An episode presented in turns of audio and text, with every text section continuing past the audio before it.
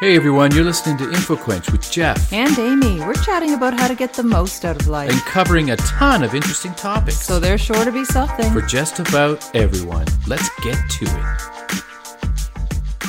Hey everybody, and welcome to InfoQuench. I'm your host Jeff. And I'm Amy, and this podcast I'm going to be talking about essentialism.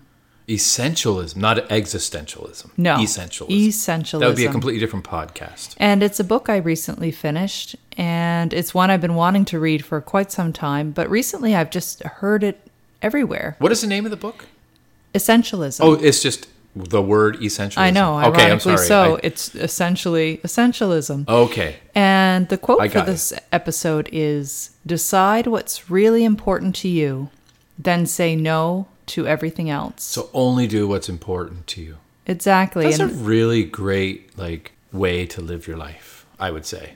Isn't it doesn't it sort of echo Marie Kondo's philosophy with uh, Marie Kondo's whatever she does?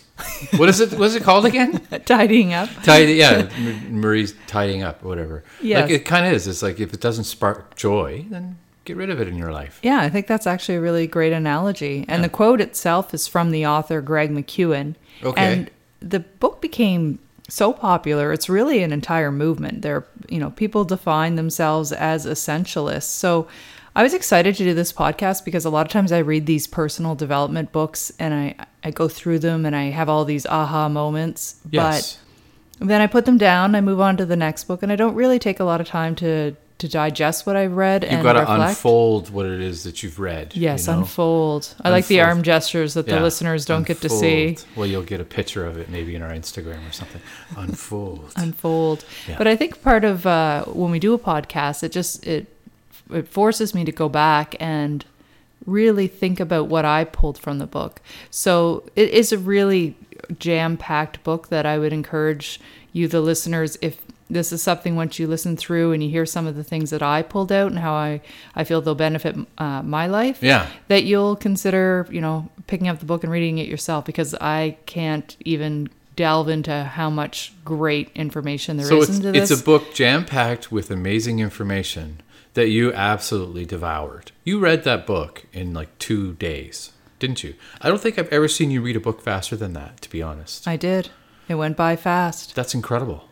And, And I haven't read it, but you know what? I'm going to be the guinea pig, and you know, tell me about it. All tell me all about this. What is essentialism? well, the subtitle for the book is The Disciplined Pursuit of Less. Okay. And that's essentially what es- uh, essentialism is. How is it So- different than minimalism? Well, minimalism is. It is actually very different. I'm going to get into that. Okay, cool. So let me I'm just, jumping ahead. Let me just start with you know, have you ever felt like you're you're being really busy and time is flying by, but you're not really accomplishing that much? Oh yeah, yeah, all the time. I mean, that I happens. think everybody to me, feels that. Uh, you know, oftentimes I'll be I'll go through a work day and quite literally I'll send out sixty or seventy emails, or maybe it's a day full of meetings and you're sitting Right. through hours of meetings. And at the end of the day, if someone were to ask me, "What did you do today?" I couldn't quickly give them an answer. Right. Of, you know, this is the thing I accomplished. Pretty much a billion things, but not one of those billion things really, you know, sets itself apart from any other thing. Well, I think because our energy is pushed into so many different directions Mm-hmm. that we, you know, we're not focused on one particular thing. So we do become very busy and not always as, you know, focused and productive as we can be. And essentialism is not about getting more things done, but it's about getting the right things The done. right things done so that you can spend time doing other things that you enjoy, right? Well- like get those things done, get those essential things done so you don't waste time doing other things. Well, no, and actually what it means is that the essential things are the things you want to do. Oh. So it is it's sort of cutting away But what if work else. is not uh, something you want to do at all? you can just cut it all out. well then i don't know that's a different scenario That's that's, a so whole different podcast of, of, of what it is It's true. i mean i gave work as an example but i mean that can be true of of any portion of your life Yeah. that you can be absorbed in uh, you know doing all of these what are maybe trivial tasks and not really focusing on the things you want to do and, and there's a lot of reasons why that happens that we'll talk about but i'm actually going to jump straight into the definition All for this episode, uh, and it'll be the definition of essentialism. So if you were to look it up on Wiki, they would define essentialism as the the people they are the people at Wiki, Oh yes, the people at all Wiki those people who contribute to Wiki yes. which is, I guess, everybody. Um, essentialism is a view that every entity has a set of attributes that are necessary to its identity and function. So, Hmm, that's pretty technical. but then if you look at the definition from the author, which really gets into what the, the idea of essentialism is as a movement or to be an essentialist, he feels the most fitting definition of essentialism is less but better.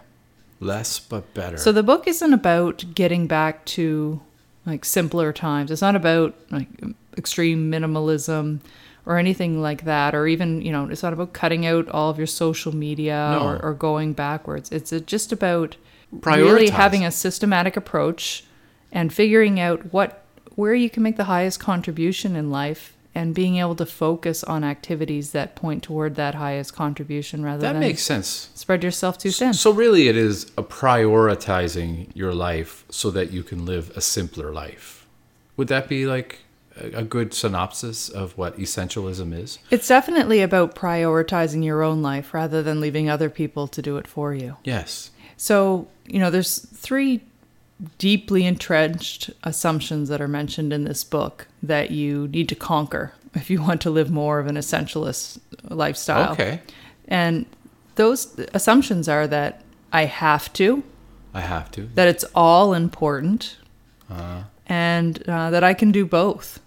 You know, that a lot of times people try to fit it all in, particularly in, in you know, they really do. they they try to find extreme efficiencies to be able to get you know maybe they get their kids into all of the activities they want to do or you know they want to try to squeeze in uh, a date night and then an evening meeting at the same time and, yeah.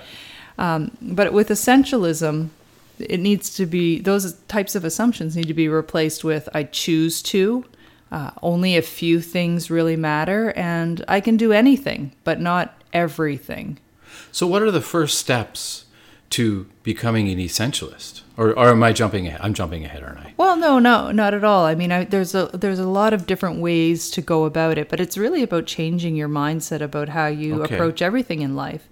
And So, you have to have that inner dialogue. really. yes, Yeah. well, I think we don't we all have an inner dialogue. We do. Yeah. Some people. Do you? Yes. Some, sometimes it's uh, outer The mi- dialogue to myself. What are you going to do now, Jeff? The I mis- don't know, Jeff. the mystery of Jeff. Yeah.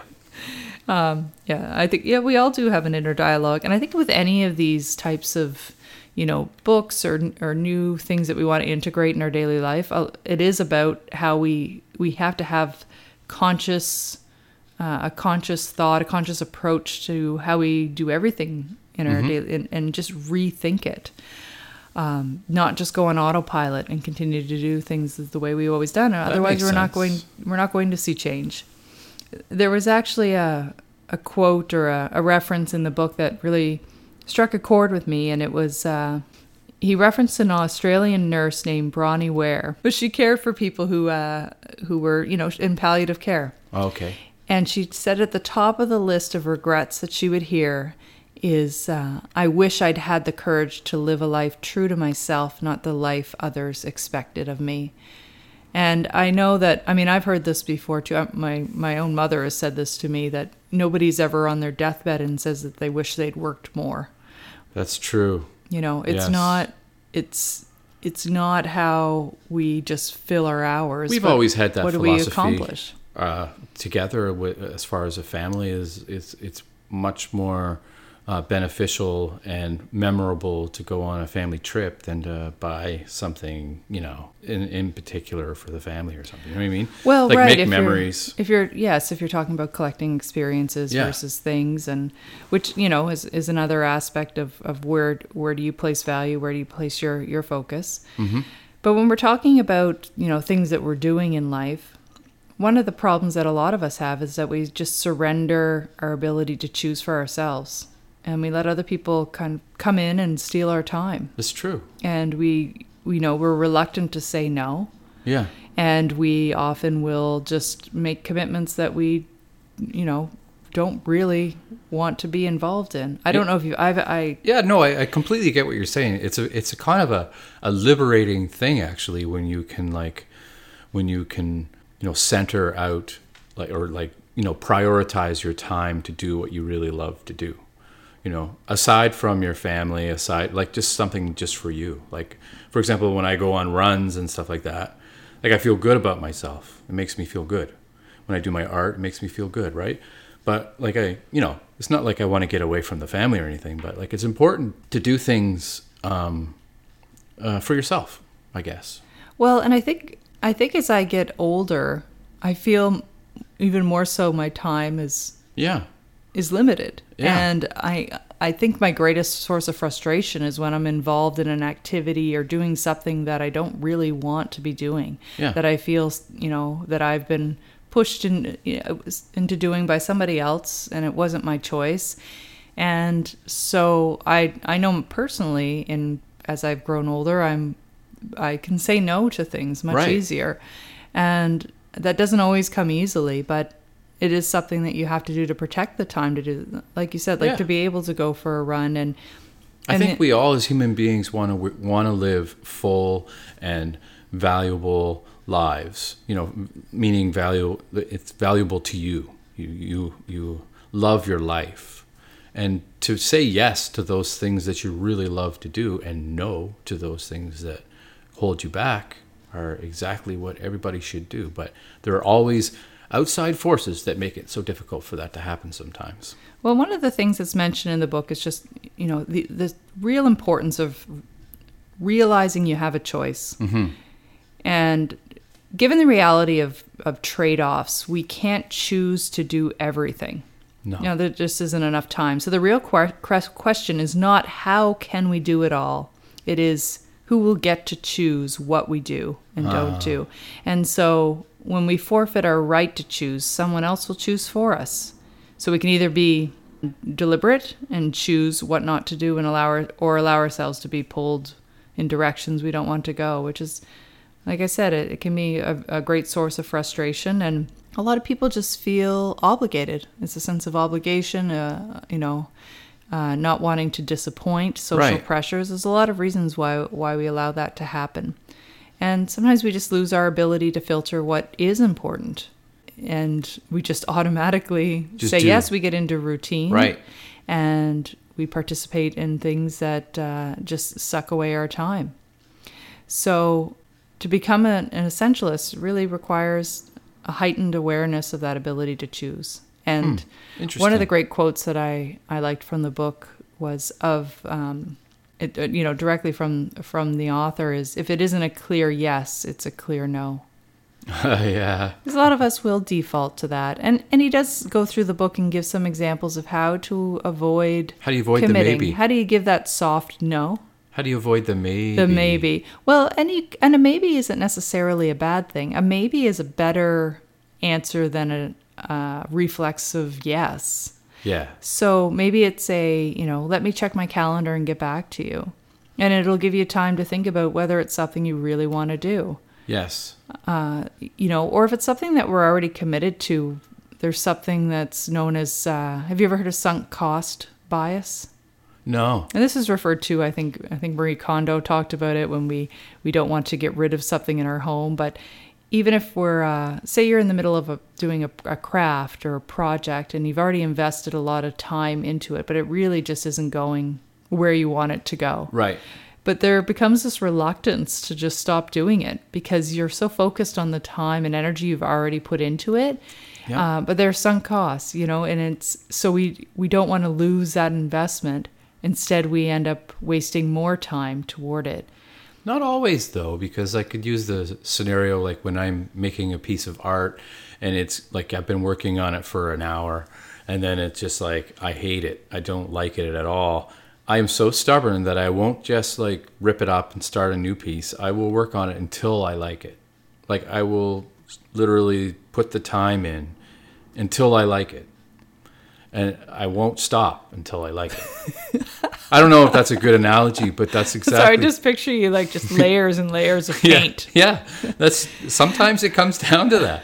Well, I guess I'm thinking more, you know, those long term, those long term projects. For instance, maybe you're spending time learning uh, a new skill. Maybe you're taking carpentry, Yeah. you know, lessons or or It's good classes. to be persistent, though. Right. And you're and you're you've paid for 20 classes and you're 8 classes in and you're you just like I hate this. Oh yeah. Okay, I, see what you're saying. I'm now. not I don't like this. I'm not good at it. It's not something that comes Yeah. easily for me. This is I- not for me. It's not I giving me enjoyment that I thought it would. Do you just keep going because you paid the money for the classes or do you just I imagine know- a lot of people do that at university. Well- They're just like, oh well, it's already paid for. I'm just gonna play Well, cards you- in the cafeteria. You know, when it should be a class. Well, then you've got parents and student loans to contend with. That's right. So really, essentialism is is about focusing on the on a vital few things. There's a great quote by Stephen Covey, and I'll I quoted him in our our uh, negotiations episodes Previous. recently. Yeah. But he, you know, definitely a wise man. He said the main thing is to keep the main thing the main thing. yeah. Don't stray from the main message. Well, and we get into this idea of prioritizing, but originally the word prioritize wasn't it wasn't prior priorities, it was always priority, singular, and uh, came into the English language back in the 1400s. Wow, you've done some real research for this. Well, this one is the author did some research on this one, so uh, this is straight from the book. And so originally, it just it meant the very first or prior thing, and it stayed as a singular thing for 500 years. It was only into the 1900s that we started to pluralize it and ta- started talking about priorities. really. And uh, illogically, we, re- reasoned that by changing the word, we could bend reality. Somehow, we would now be able to have multiple first things. Oh, interesting. And I've often heard this before. People say if everything's a priority, then really nothing is. yeah, that's a good point. Because you really can only have one first thing. So, you know, you need to figure out what what are those priorities or the priority in your life and focus on that and direct all of your energy toward uh, that one thing rather than have it be pulled in directions you and activities you don't want to engage in. So, edit your life. Edit your life. Uh, you talked about Marie Kondo, and she talks about clothing specifically as one of the, uh, I guess, stages of decluttering that you go through and, and, you know, making your house full of items, full of joy. And in a closet, you often will have a ton of clothing, but you only wear uh, a few pieces, right? But you're That's right. It's cluttered, and you spend a lot of time going through it, organizing it, cleaning clothing that you know doesn't really give you joy. And it's uh, an analogy. The idea of editing your closet is an analogy that the author uses in the book. That you want to cut and condense and correct everything in your daily routine and eventually you'll be focused on only the things that matter most. And actually, there's another great quote that uh, from Michelangelo where he said, "I saw the angel in the marble, and I carved until I set it free, Oh yeah, until I set him free." I guess it was a male angel. yeah. Well, He's done quite a few sculptures where it, it it appears that the sculpture is stuck within the stone, which is really interesting. And so, I mean, it, it, but it is a, when you think of it as a great visual for when you have, whether it's a cluttered closet or a, a cluttered life full of activities and commitments, if you really want to get to that angel or to what, Yeah. you know, what, what is most important, you need to carve away everything else and make time for that Yeah. thing. That's a really great analogy for it. So some of the comparisons between a non-essentialist versus an essentialist, I think helped me get my head around essentialism All a little bit more. I need to get my head around it a little bit better here. I mean, I'm I'm understanding it from what you said, but like I, you know, Well, you know what? It's an it's an interesting concept, and it took me a while, uh, uh, you know, reading through the book to to get my head around what it meant, and I was happy to revisit a lot of it just to prepare for this podcast because it, like I said, it just instilled a lot of the uh, the thinking a little bit more deep deeply in my mindset so that I can implement it in daily life. So a non-essentialist tries to be all things to all people. But an essentialist understands that less but better is a better approach. They will say, I choose to, rather than a non essentialist saying, I have to. Uh, you know, an essentialist will pause to think about what really matters, whereas a non essentialist will just react to whatever is most pressing. Right. And I, you know, when I was sort of reading through a section on this idea of really pausing to discern what matters most in life, I thought about how much time I spend researching books before I read them. You do a fair amount of research on books. You only read books you really want to read. Well, and I read a ton of reviews mm-hmm. t- before I'll choose one because I know how much time I'm going to spend, you know, going through the pages and and you know, it's a real Paying invest- for the book. Well, as yeah. well. But you know what? The cost of the book is probably the smallest investment you can make into a book. It's the time that you spend reading it. To me, that's the most valuable. So I always spend a lot of time reading reviews, and I've often thought I've, you know, it's a little ridiculous how much time I spend. But in reading this particular book, I came to the conclusion that it, it does make sense to really take the time to evaluate where you want to spend your you spend your resources, spend your time, your energy on the front end Yeah. rather than just waste your time. I mean, how many people have gotten into a book and you've read halfway through the book and you don't want you you finish it even though you're not enjoying it?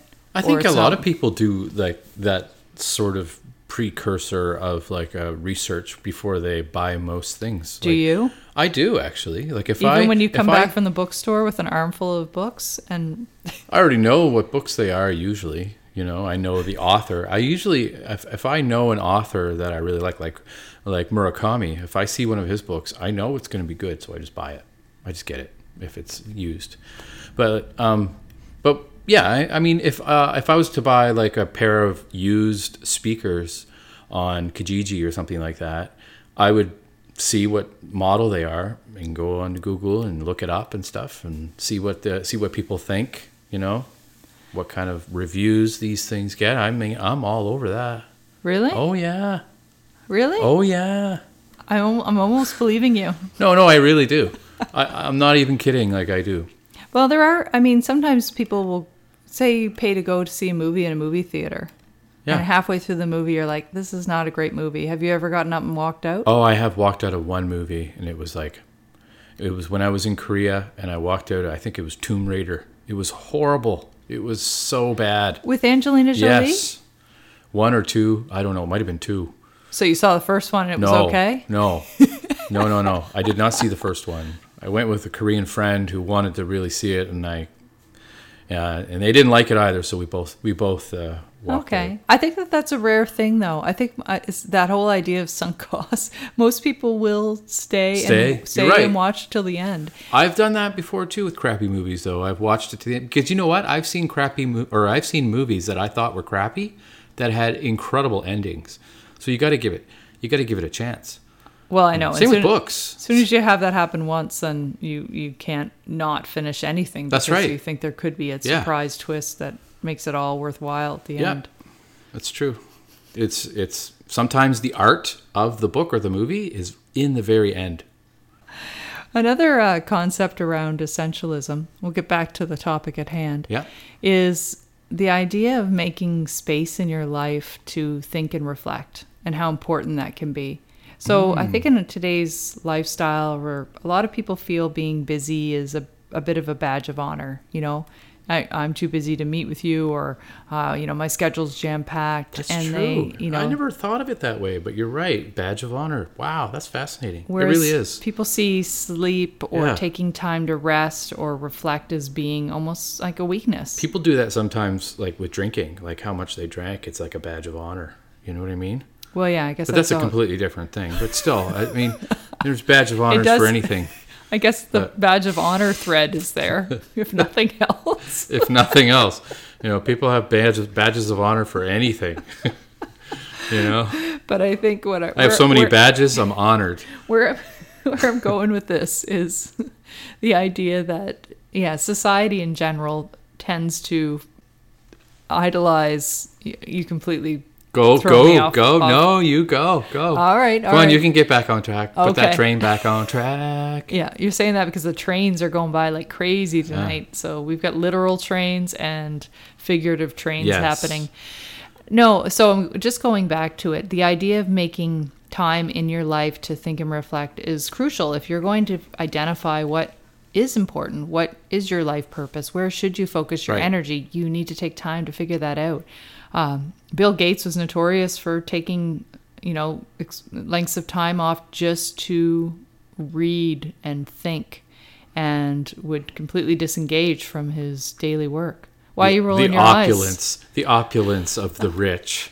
Oh, I don't feel like working and take time off to read in the sunshine at my mansion. Anyway. I think the the thing. The- the- I know- the I know point- the- the point- I know the is- point. is, The- that even someone as busy I- as Bill Gates. I know. And then look, Mark Zuckerberg only wears the same thing every day because he doesn't need that space cluttered up his mind, right? well, decision fatigue is It's a true. very real thing. It is a Barack very- Obama, same thing. He wore the same suit It is a very every real day thing. because one less decision to make means you can focus on things that really matter. If you can make the other things in your life routine, then What if all the decisions you're making are horrible? because you're wearing the same thing every day. There's no more room. I don't know. I don't know. Yeah, maybe you've got amazing outfits every day, and then the rest of your life is just falling to pieces Yeah, because you spend six hours getting dressed. exactly. Back to making time to think and reflect. Um, Yes. you ever notice how people will actually will never admit that they've you like if you call them and you wake them up, Oh yeah, I'm ad- like that. they won't admit that they were sleeping, yeah, or if they you know I'm just laying here. I'm just resting my eyes. just rest. that that one got me. Oh, I'm just resting my eyes. Yeah, sure you are. You were sleeping. That's what I guess that's what sleeping is, resting your eyes, but still. Well, but people won't admit it. They're like if you're if sitting on the couch and someone looks over and Nope. sees sees you taking a nap, I'm just resting my eyes. I wasn't sleeping. Where's the shame in sleeping? I don't know, but there understand. is an extreme, I don't and I think it's pretty universal. People will not, and there's also I've heard people brag about how little sleep they need. Yeah. I only need four to five hours. You know, that's all I need. I'm incredibly productive. Why would that be something to be proud of? Well, and I mean this this I- book also talks about the idea that sleep is crucial. If you want to operate at your highest level, then I do the opposite. I, I, I you know what I mean. I don't, I don't brag about only needing four. I brag about getting ten. I, you know what I mean? I slept 16 I hours slept today. 16 You had a good sleep. I did. ten hours sleep or something Well, like because that? I had a sleep deficit. yes, you did. I'm routinely You're catching up, which is another. Well, I do that through the week. I I sleep, you know, six hours, and it's not it's not. I'm, I'm not proud of it. I create it creates a deficit, and then on the weekend I have to catch up. Do you really have? Do you ever catch up on sleep though? Do you ever actually catch up? Yes, Okay. I feel like that I was do. a. I thought that no, was like sleep a deficit is definitely it's it's a real thing. Yeah. Uh, I mean, if you, I I notice it throughout the week because I'll yeah, I routinely Don't you just get, get, what you need and don't really catch up though? Don't you just get the sleep that you actually need to well that's function? The, that's the catching up. oh, okay. Then I guess you do catch up then.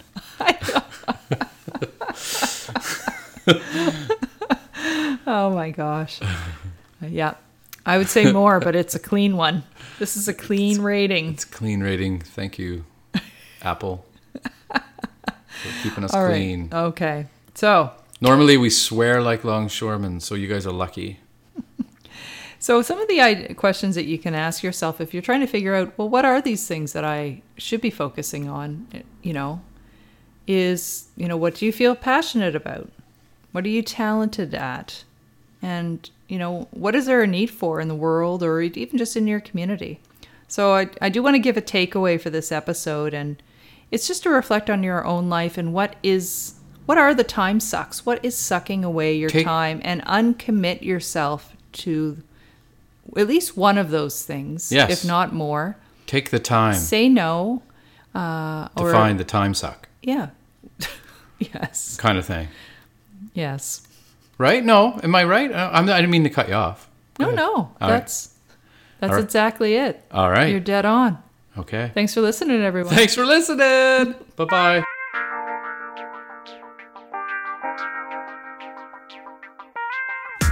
Thanks for listening. Be sure to check out past episodes and subscribe to keep up with what's new. You can find us anywhere you get your podcast, and why not leave a review? You can also follow InfoQuench on Twitter, Facebook, and Instagram. Till, next time. time.